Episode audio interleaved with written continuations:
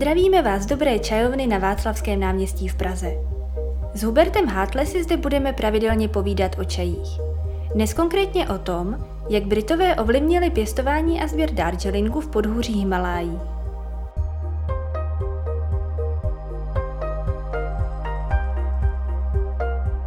Huberte, my si dneska budeme povídat o indickém čaji Darjeelingu, eh, který pochází z podhůří Himaláje.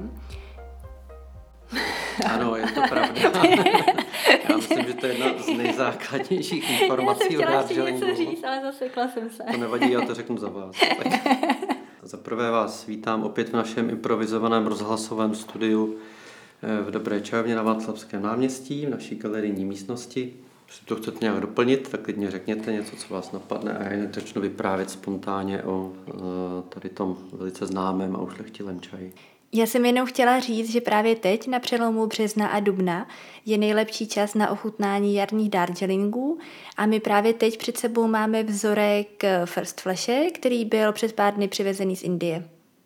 Ano, je to úplně první, eh, prvních několik gramů, co jsme dostali z kalkatské burzy jako vzorek pro možný nákup. Jedná se o Darjeeling, který z první sklizně úplně ze začátku března. Je to první lot, což znamená, že to je první objem čaje, který se sklidil v první jarní den za jeden den na konkrétní plantáži. Ta plantáž se jmenuje Meliktong a pro znalce mohu říct, že se jedná o kategorii FTG FOP1, což eh, je druhá nebo třetí nejlepší kategorie, co se dá, se, co se dá sklidit na čajové plantáži.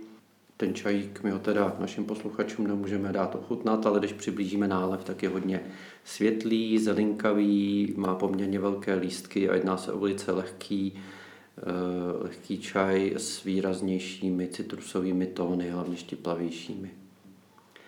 Pro zajímavost musím ještě říci, že jsme s degustací, byli jsme samozřejmě rádi, že máme první čaj, ale ten čaj jsme nenakoupili, protože tam nebyl dobrý poměr mezi kvalitou a cenou. V tom případě se nám nehodí na krámy, proto čekáme na další várku vzorků, podle kterých pak vybereme čaj na několik dalších měsíců takže eh, Indové musí posílat další hm. balíčky vlastně čajů ku degustaci. No a my, když jsme začali, tak jsme si povídali, nebo jsme si zmiňovali, co bychom chtěli vyprávět posluchačům. A jako první téma by bylo asi historie eh, Darjeelingu a kde se vlastně v Indii ten čaj vzal. Tak eh, Darjeeling není příliš stará čavá oblast, ta čavá kultura tam není původní pochází vlastně z 19. století a čaj na sever Indie do Darjeelingu eh, přivedli britští kolonialisté, kteří v té době ovládali eh, téměř celou Indii. Díky nim vlastně vznikla novodobá i technologicky moderní čajová kultura, která není tak stará jako třeba čajová kultura v Japonsku nebo v Číně. To je potřeba si uvědomit. Proto do dnešní doby eh, může být cítit nějaký rozpor mezi tou původní kulturou obyvatel Darjeelingu a Indie a tím eh, vlivem vlastně západní kultury, který eh, aplikoval na tu oblast něco, co tam nepatřilo. Aplikovalo se to tam vlastně pod nátlakem a do dneška se nedá říct, že by ta oblast a vlastně celé, té kulturní, celé, celé toho kulturní podhoubí eh, se s tím stoprocentně vyrovnalo. Takže když se vrátíme na začátek eh, darjeelingské čajové kultury, tak eh, musíme zmínit počátek 19. století, speciálně rok 1828, kdy se dva britští důstojníci pohybující se v této oblasti, byl to Mr. Lloyd a Mr. Grant, vydali na cestu přes Darjeeling eh, do Sikimu, protože přes Darjeeling vedla velice významná obchodní stezka, kde se vlastně karavanami vozilo zboží v, ob, v oběma směry ze Sikimu do Indie, z Indie do Sikimu a potom dál do Tibetu. Eh, a ti Britové vlastně se snažili tu stezku ovládat, využívat a vlastně i e, dosahovat většího vlivu na tu stezku dál do, do vlastně těch ostatních zemí. Když putovali po té cestě, tak e, protože bylo zrovna období dešťů, a bylo tam hodně vlhko, tak zjistili, že ta cesta je místy stržená a že nemohou pokračovat, tak se vydali směrem, který byl možný v té chvíli a putovali vysoko do hor. Dostali se až do nadmořské výšky kolem 2000 metrů, právě do oblasti dnešního Darjeelingu. A tam objevili výhledy na nádherné hory, vlastně na ty už jako vysoké osmitisícovky. Viděli tam Kanchenjungu v dálce, vlastně třetí nejvyšší horu eh, Himalájí. Zjistili, že vlastně v této nadmořské výšce je pro ně daleko příjemnější podnebí, příjemnější vzduch eh, a, a vlhkost a že prostě je to vlastně pro ně velice příjemný zážitek. Tak eh, to místo začali monitorovat a když se potom vrátili zpátky do Kalkaty na ústředí vlastně té koloniální vlády, tak o tom delegovali a Britové se rozhodli, že si v té oblasti vytvoří rekreační oblast vlastně pro svoji koloniální, koloniální populaci, prostě místo, kam by se důstojníci, jejich rodiny, britští obchodníci a tak jezdili rekreovat a utíkat vlastně před eh, velkým vlhkem a suchem vlastně střední a jižní Indie. Eh, to se podařilo, oni vlastně se do té oblasti dostali, začali tam stavět koloniální domy, začali tam budovat cesty, ale problém byl, že oblast vlastně toho Darjeelingu nepatřila Indii, ale už Sikimskému království.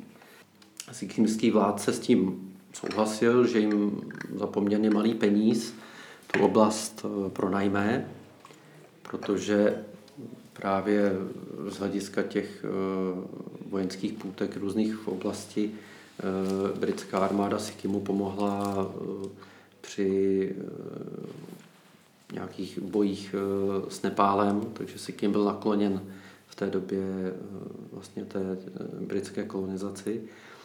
No a pár let to takhle docela dobře fungovalo, ale díky tomu, že ta britská kolonizace nikdy nebyla příliš harmonická a ty oblasti a ti vládci v těch oblastech, vůbec v celé té indické oblasti a okolí, se s tím nikdy mm, jako dokonale nesouzněli, tak eh, se časem v podstatě rozhádali a Britové tu Darjeelingskou oblast anektovali násilím.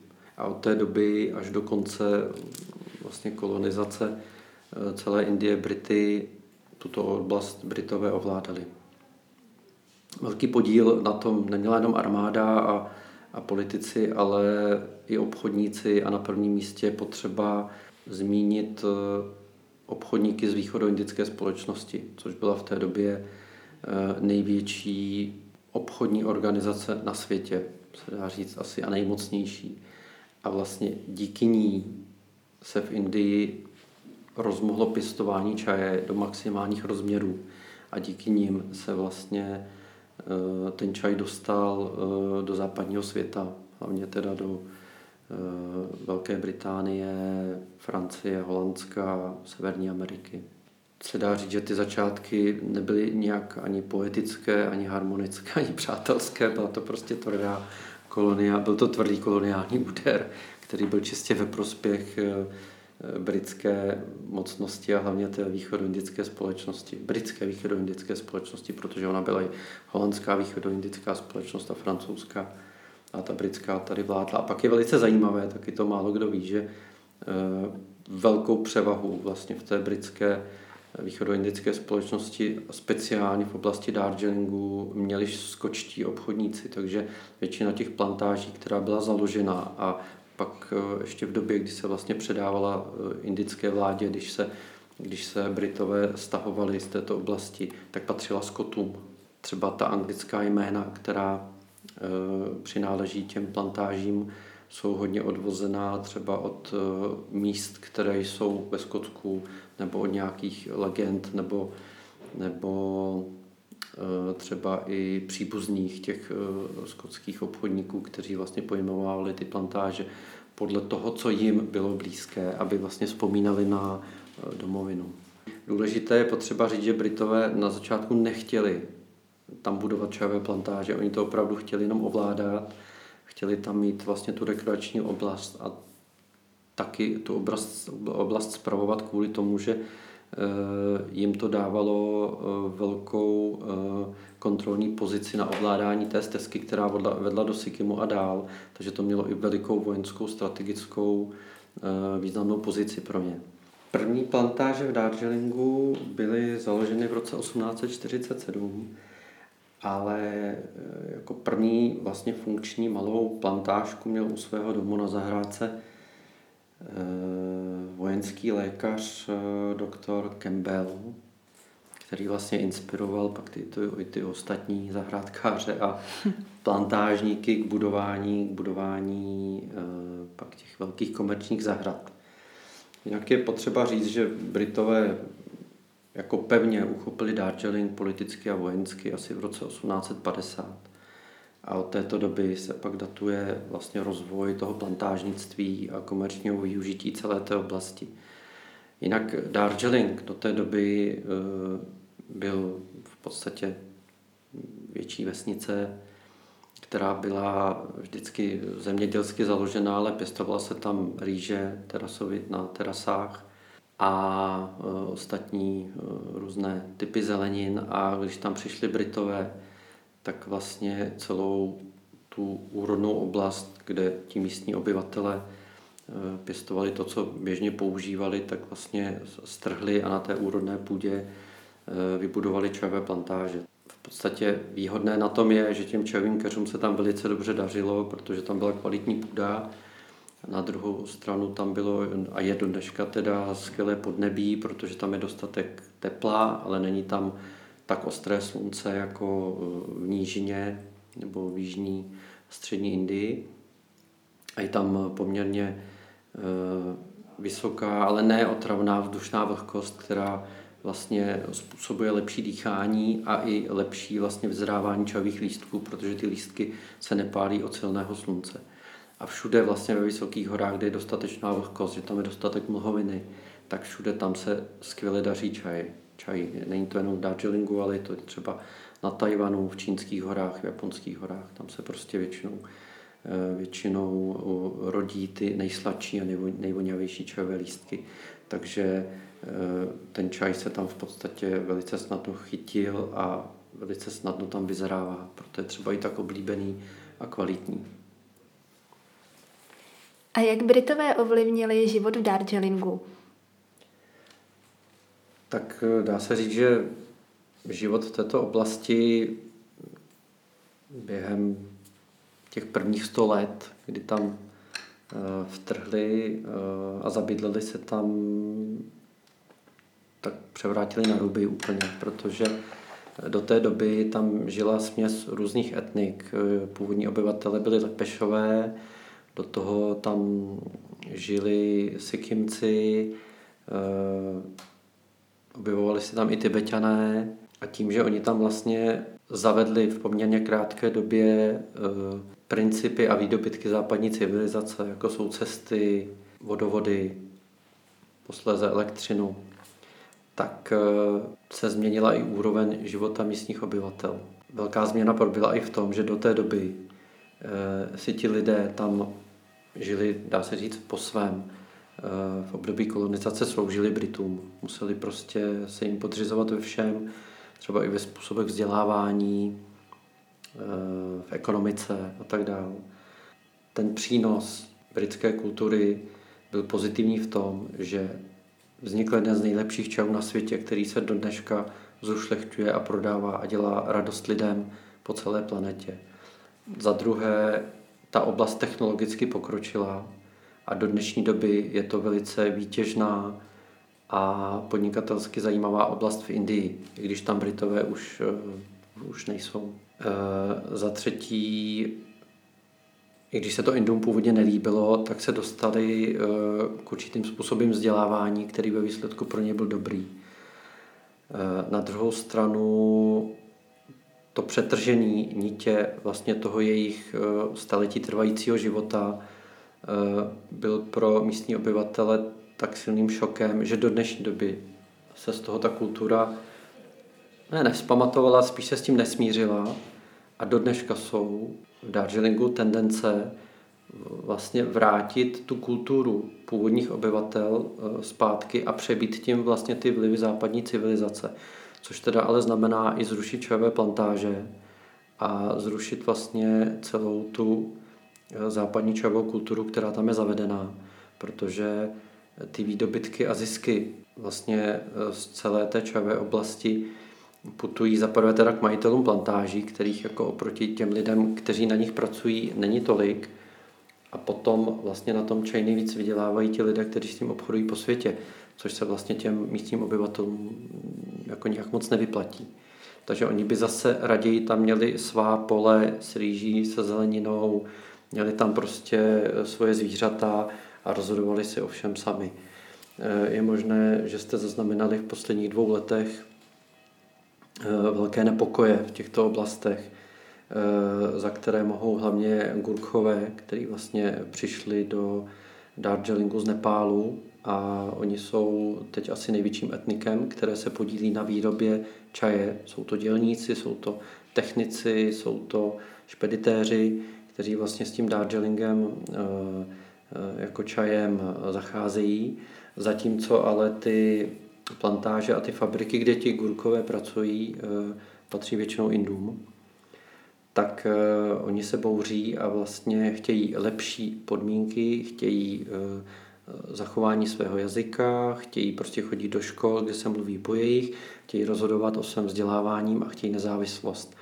A protože Gurkové jsou velice známý válečnický národ, velice houževnatý, tak s nimi není lehké pořízení a indická vláda s nimi má velké problémy.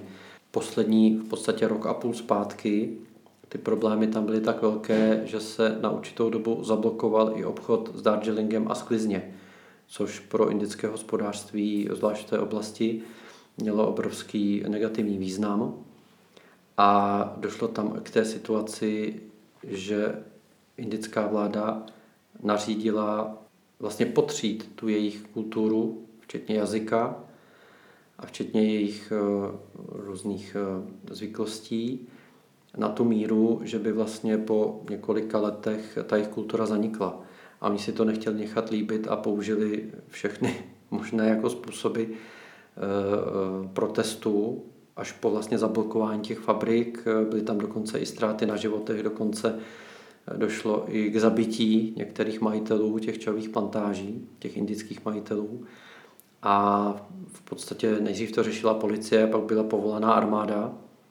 A ve chvíli, kdy prostě ty Gurkhové jako e, protestující etnikum stálo proti ozbrojencům, tak to vypadalo, že může vzniknout i občanská válka v tom místě, tak ta indická vláda si to rozmyslela a povolila a Eh, všechny tyhle ty tendence odsunula na neurčito, ale to napětí tam pořád je a trvá desítky let.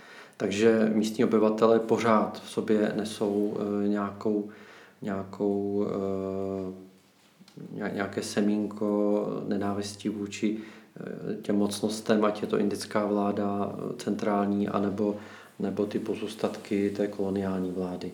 Zajímavé také je, že se Darjeeling stal právě kvůli čaji obrovsky zajímavou turistickou destinací. Takže obzvláště v druhé polovině 20. století tam začalo jezdit spousta lidí, jak z Británie, potom z ostatních zemí a obdivovat vůbec tu krajinu, ty čajové plantáže, jezdili tam do hotelů, nechávali se tam provádět po úpatí těch eh, himalajských eh, hor.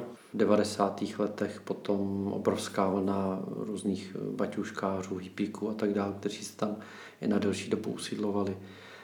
Centrum Darjeelingu jako města je uspůsobeno turistům, takže tam je spousta krámků se suvenýry, je tam typický suvenýr, samozřejmě balený čaj, ale dá se říct, že koupit si čaj na hlavní třídě nebo na náměstí v Darjeelingu v čajovém obchodu je jedna z nejhorších investic, protože jsou to turistické čaje, laciné, krásně balené, ale často špatně balené, třeba jenom v papíře, ale jako suvenýr to je samozřejmě hodnotné, jako čaj už tolik ne, takže já doporučuji čaj si kupovat spíš jako v Evropě, anebo v Indii, opravdu v odborných obchodech, ne v těch turistických.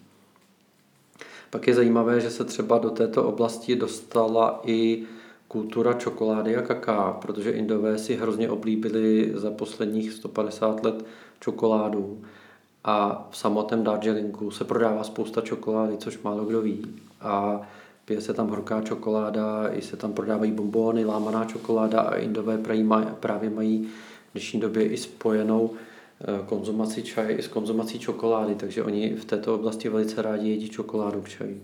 Určitě jsem chtěl říct, že vlastně to snoubení eh, počáteční té západní a indické kultury tady v tom místě eh, nebylo nějak přátelské, o čemž vlastně svědčí i spousta dopisů nebo různých deníkových zápisů cestovatelů nebo misionářů, kteří v této oblasti pobývali a já bych tady vybral jeden takový trefný úryvek právě z knihy Příběh čaje, Obyvatelstvo Darjeelinské patří k různým plemenům. Vliv Číny je patrný. Nejčastěji je vidět člověka typu mongolského s čínskou čepičkou a dlouhým colíkem. Brkoč bývá obyčejně padělán, pravidelně z černých nití upleten. Nejlépe možno pozorovat tuto národovou směsici v neděli, kdy se celé okolí přihrne na trh. Obyvatele Sikimu, lepčové, jsou odporně šerední. Poněkud lidem se podobají Bhutanové, ti více. Dále hemží se na rozsáhlém náměstí Nepálové, tváře inteligentní, nízkého, ale zavalitého vzrůstu. Tibetané a Číňané také. Všichni jsou špinaví až hrůza. Ženy nosí skleněné, korálové a tyrkysové náhrdelníky, děti řvou, jako by je někdo škrtil. A davy procházejí se tibečtí lamové v usmolených hábitech, tváře lotrovské, otáčející svými kolovrátky. A ti lidé tomu opravdu věří. Nejednou jsem pozoroval, jak lami škublo, když jsem v žertu v jejich přítomnosti točil modlitevním mlínkem nepravým směrem a bavil se tím. Darjeeling je bez odporu nejpříjemnější klimatickou stanicí, již jsem v Indii viděl. Obraz krajiny je jediný na světě, a mění se každou chvíli. A to je právě výstih toho, co se angličanům v tom Darjeelingu líbilo od samého začátku a proč se tam vlastně stěhovali na prázdniny, vlastně při těch dlouhých pobytech v Indii, ať to byli vojáci, úředníci nebo obchodníci.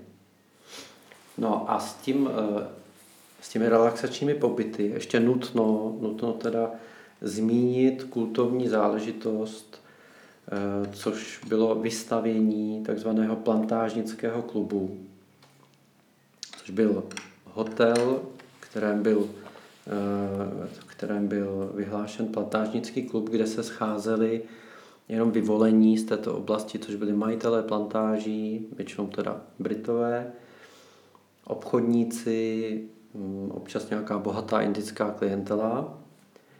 Eh, zajímavé bylo, že to bylo vedeno opravdu jako ortodoxní britský klub, takže tam nesměly ženy, ženy měly eh, vyhrazen o ulici dál takový menší dům, kde se mohli scházet, ale nebylo to vyhlášeno jako klub dámský, prostě se tam scházeli, protože nemohli, nemohli chodit tady do toho klubu, tam mohli jenom gentlemani. A pak se tam ubytovávaly teda významné osobnosti z celého světa, když tam přijeli na návštěvu.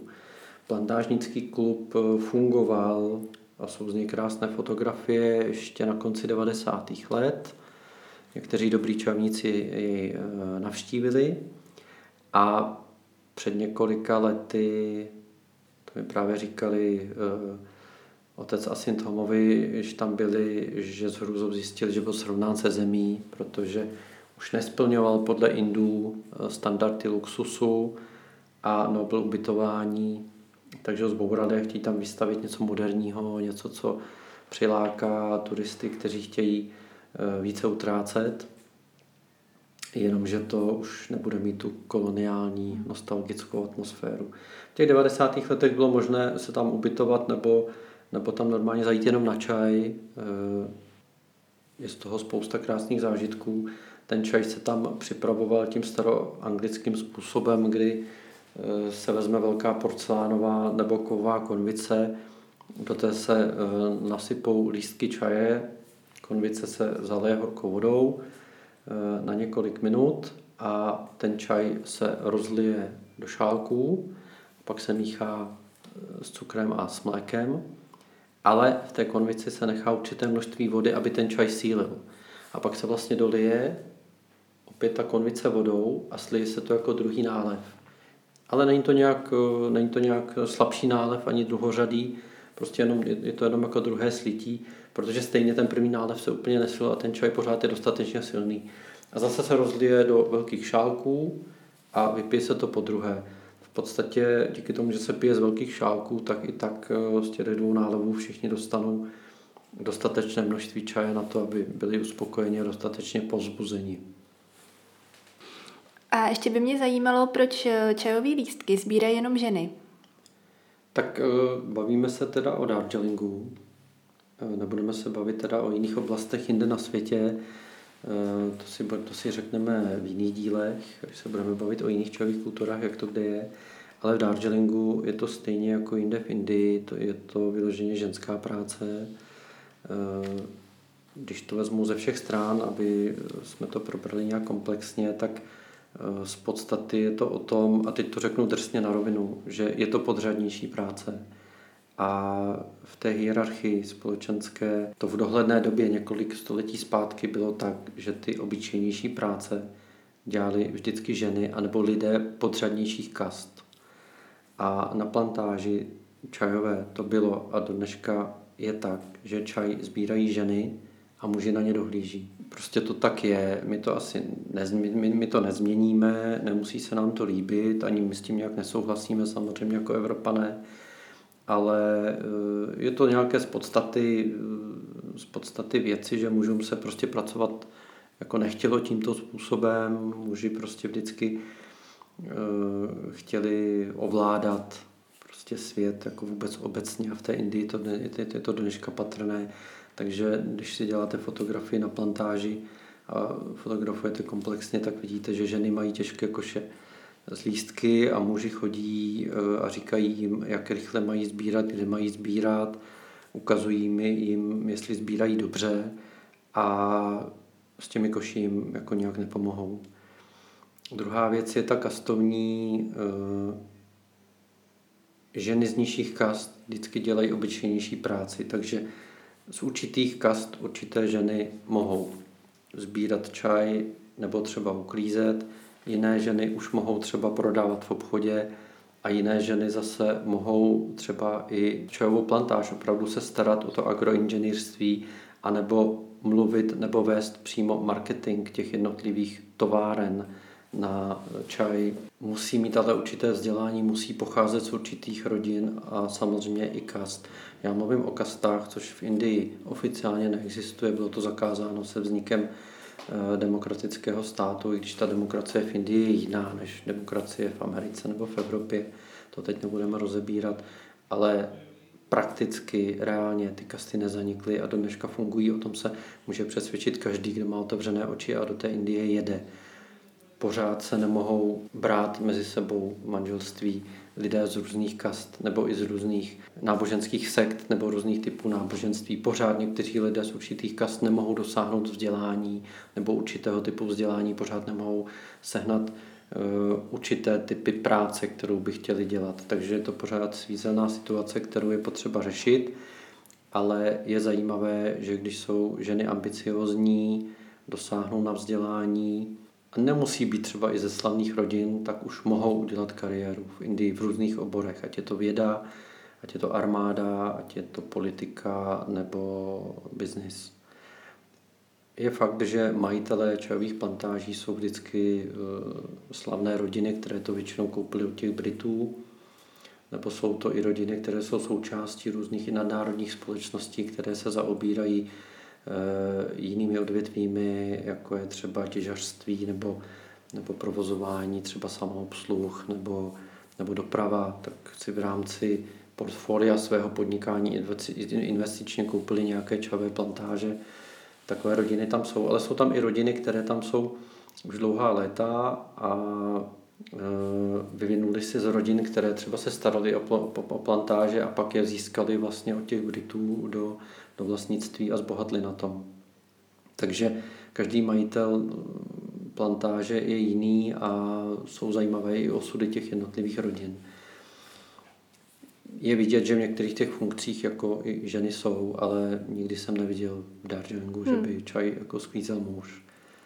No, snad se toho dočkáme někdy, že i tato oblast dosáhne nějaké rovnocenosti, ale když vidíte, že v 21. století eh, v podstatě není měsíc, kdyby se v televizních novinách u nás ve střední Evropě i v západní Evropě neřešila nerovnost v platech nebo možnosti dosahu na stejné politické nebo, nebo firemní funkce mezi ženami a muži, tak eh, je jasné, že v té Indii se to jen tak rychle nevyřeší. Jo, to je to celosvětové téma.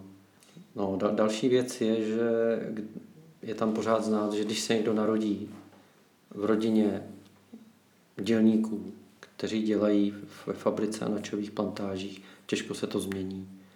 Jo, ty děti mají nějaké úplně základní vzdělání nebo žádné podědí funkce vlastně těch tvých rodičů a jsou z nich sběračky čaje nebo, nebo e, obsluha u strojů v té čajové fabrice. No, je to, je to těžké eh, to překlenout. Já bych tomu řekl takovou zajímavost, ono, jak tam jezdí čím dál víc čajovníků a lidí, kteří zajímá čaj, tak eh, víte, že každý, koho zajímá čaj, tak co udělá první, když přijde do Darjeelingu, samozřejmě dá si čaj, pak vyběhne na plantáž, začne se tam fotografovat a pak začne trhat čajové lístky, nechá se u toho fotografovat a pak se mu to zalíbí a přestane fotografovat a začne tam trhat ty čajové lístky a začne pomáhat těm plantážnicím. On jim to většinou nevadí, protože těch lidí tam není mnoho, ale skoro každý den se tam někdo taky objeví.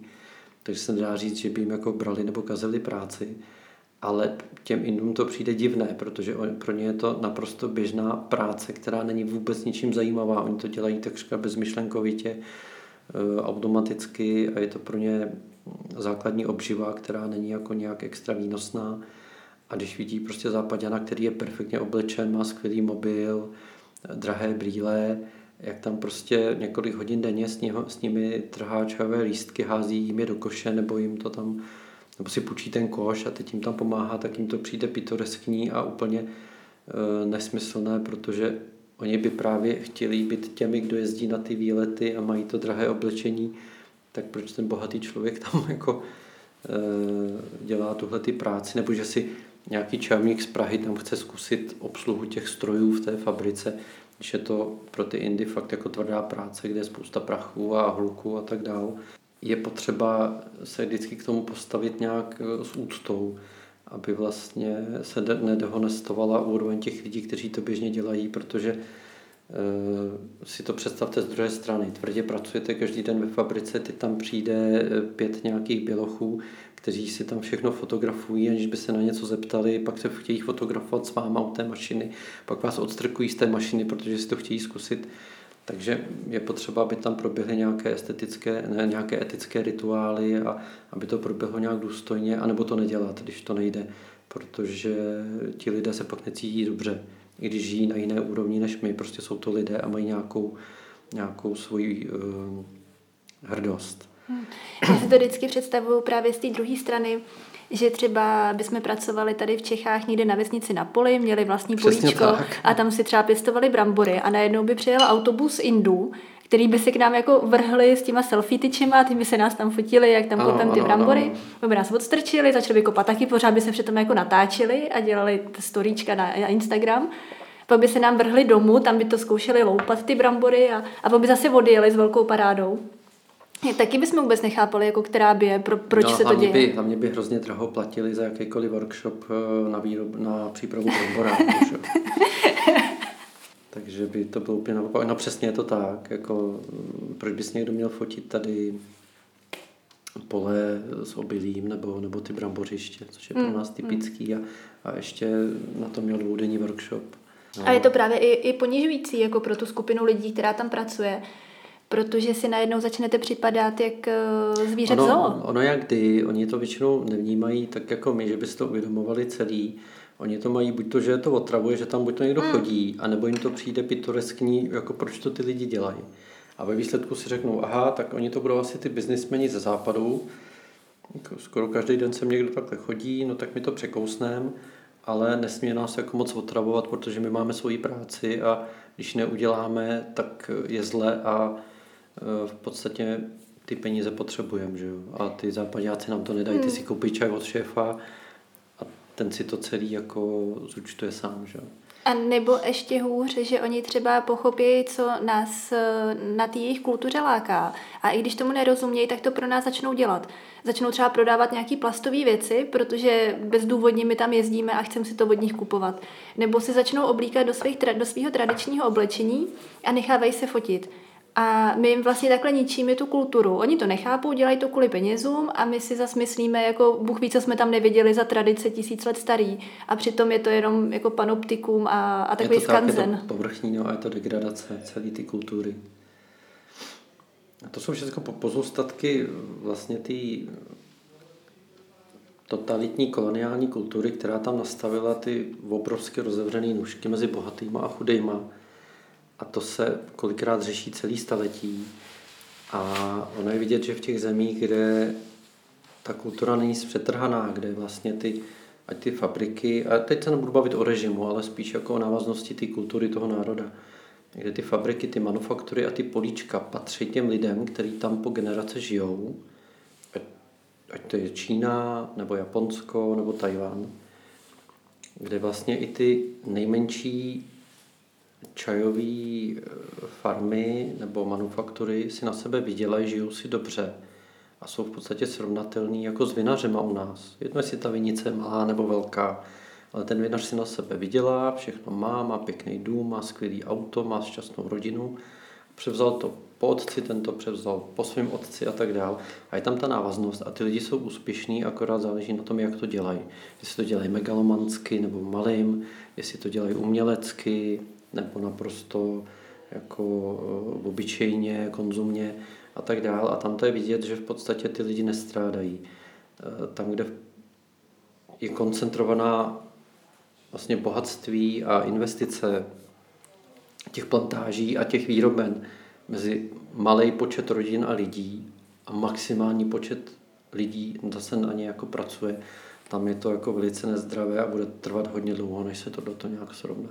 Oni jsou projekty, už jsou jako desítky let projekty, které vznikly na západě, které se snaží vlastně ty nůžky zase dávat k sobě, aby eh, ti, co pracují za ty nejmenší platy a odvedou tu nejtvrdší práci, aby získávali víc peněz a naopak ti, co mají eh, ty největší zisky, ty majitele těch plantáží a těch fabrik, aby víc investovali do eh, vlastně těch svých zaměstnanců a tak dál, ale jde to hrozně stuha, ale lepší se to. No.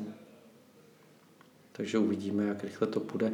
Já rozhodně bych eh, díky těmhle těm jako historickým a ekonomickým extrémům nechtěl nikoho odradit od pití skvělých čajů, ať jsou odkaďkoliv, ať ty zřízení tam jsou jakýkoliv. Já říkám, že ten čaj za to nemůže a to, že budeme odpírat nějaký čaj, tak tu situaci za prvý nevyřešíme a za druhý Eh, ani nezlepšíme situaci těm lidem, kteří tam pracují a žijí jako nuzně. Eh, oni ten čaj vždycky prodají. I kdyby tam nebyl čaj, bude se tam pěstovat něco jiného a stejně někdo bude bohatý, někdo chudej. Tohle je věc sociální, která se musí řešit politicky a skrz nějaký i filozofický a, eh, a humanitní nebo humanitární proudy. Hmm. Jo. A rozhodně to nejde udělat ze dne na den ani z roku na rok. To, takovýhle změny trvají desítky let. No a to bych řekla, že je hezký konec. Tak já vám moc děkuju za dnešní vyprávění o historii Darjeelingu a příští týden budeme pokračovat. Řekneme si, jaké jsou typy a druhy Darjeelingu, uděláme si takovou malou degustaci, ve který si určíme, k jakým jídlům se hodí například jarní Darjeeling nebo ten podzimní a zároveň se podíváme na jeho kvalitativní rozlišení.